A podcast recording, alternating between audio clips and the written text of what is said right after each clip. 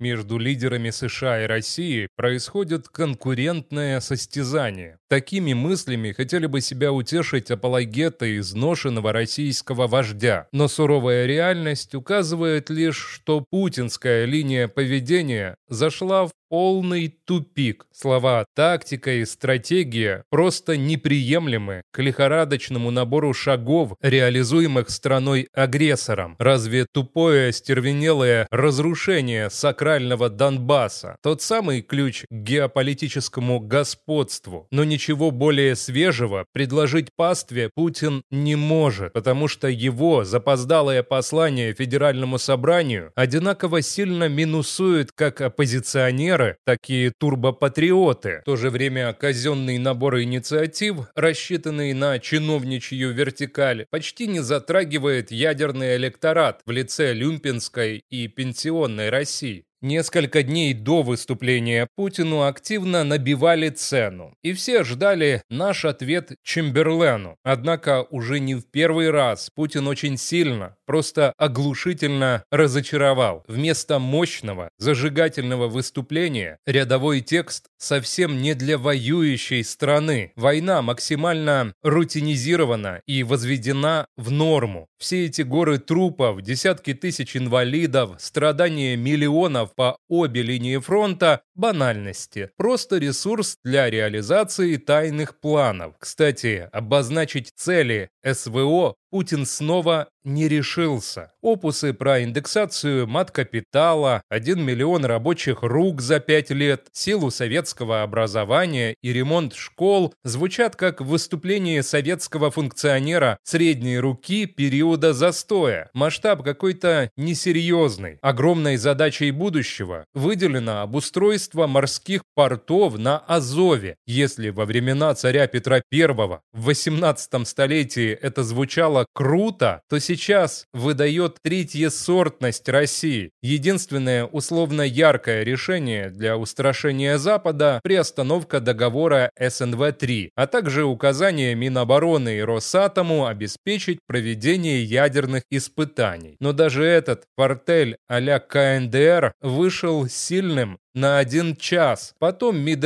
резко сдал назад и уточнил, Москва может быстро вернуться в договор, если США дадут знак. Эксперты же разъяснили, Договор действует до 2026 года, и выход из него до момента истечения срока ничего не прибавит к обороноспособности РФ. По факту вся речь Путина вызвала лишь недоумение, злорадство и конспирологические версии. Во-первых, элиты начали в открытую смотреть на Путина как на сбитого летчика. Начинается броуновское движение, почин которому заложил Пригожин. Во-вторых, Путин исключил тему края краха завоевательных планов в Украине. Проблемы денацификации, демилитаризации не звучат. Ястребы и вовсе назвали выступление примирительной риторикой. Ее цена в уничтожении ЧВК «Вагнер» под Бахмутом так лихо множит на ноль амбициозного выскочку в кепке из уголовного мира. В общем, на выборах 2024 года должен снова победить лишь Путин. В-третьих, открылся масштаб влияния Китая на путинский режим. Изначально диктатор должен был произнести в разы более жесткую речь против Запада но приезд в Москву посланника Си Цзиньпина с пакетом мирных инициатив поставил Кремль на место. Всю ночь из путинского спича выбрасывали целые куски текста, делали послание беззубым и почти травоядным. Хотите верьте, хотите нет, но так выглядит пресловутый суверенитет по-путински.